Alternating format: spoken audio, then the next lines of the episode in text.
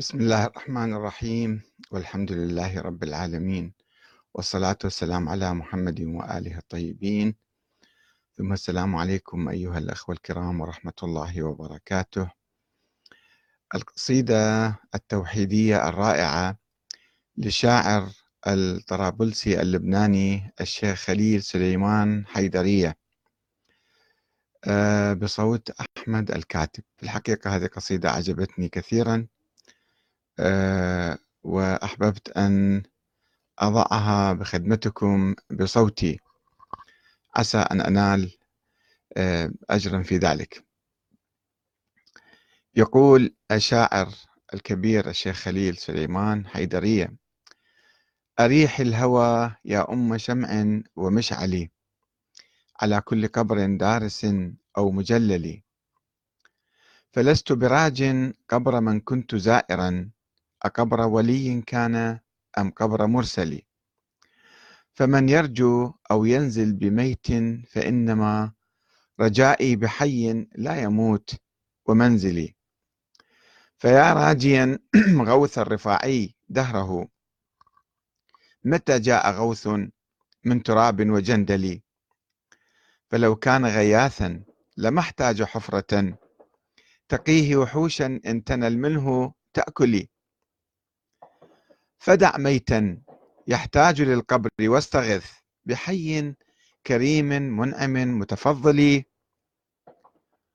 ويا أيها الراجي حسينا لكربة أترجو لكرب من أصيب بكربل؟ فلولا حسين كان يملك نجدة لأنجد نفسا منه في ضنك منزلي.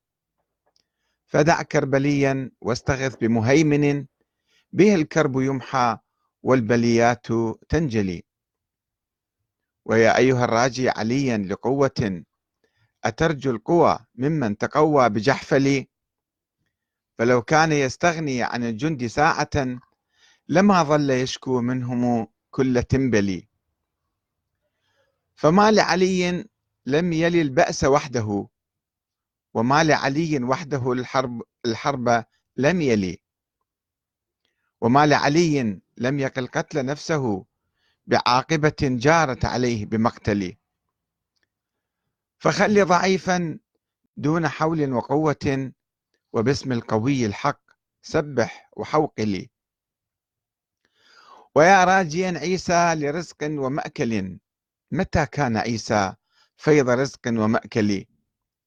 فها هو عيسى يسأل الله ربه كما جاء في إنجيل عيسى المنزل هو القائل ارزقنا كفافا إلهنا فما لك عن رزاق عيسى بمغفل فدع سؤل عبد ليس يملك رزقه وأمل برب فوق سؤل المؤمل.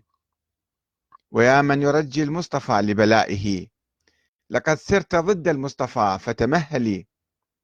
فما المصطفى كرب العباد بكاشف؟ ولا المصطفى حال الورى بمحول فلو كان منه الأمر كان شفى ابنه وألقى الهدى في قلب عم مضلل فلا تدعون المصطفى وادع قادرا بكاف ونون كن. بكاف ونون منه همك ينجلي. هو الله رب الكون والكون عبده. فلا تسألن العبد والله فاسألي.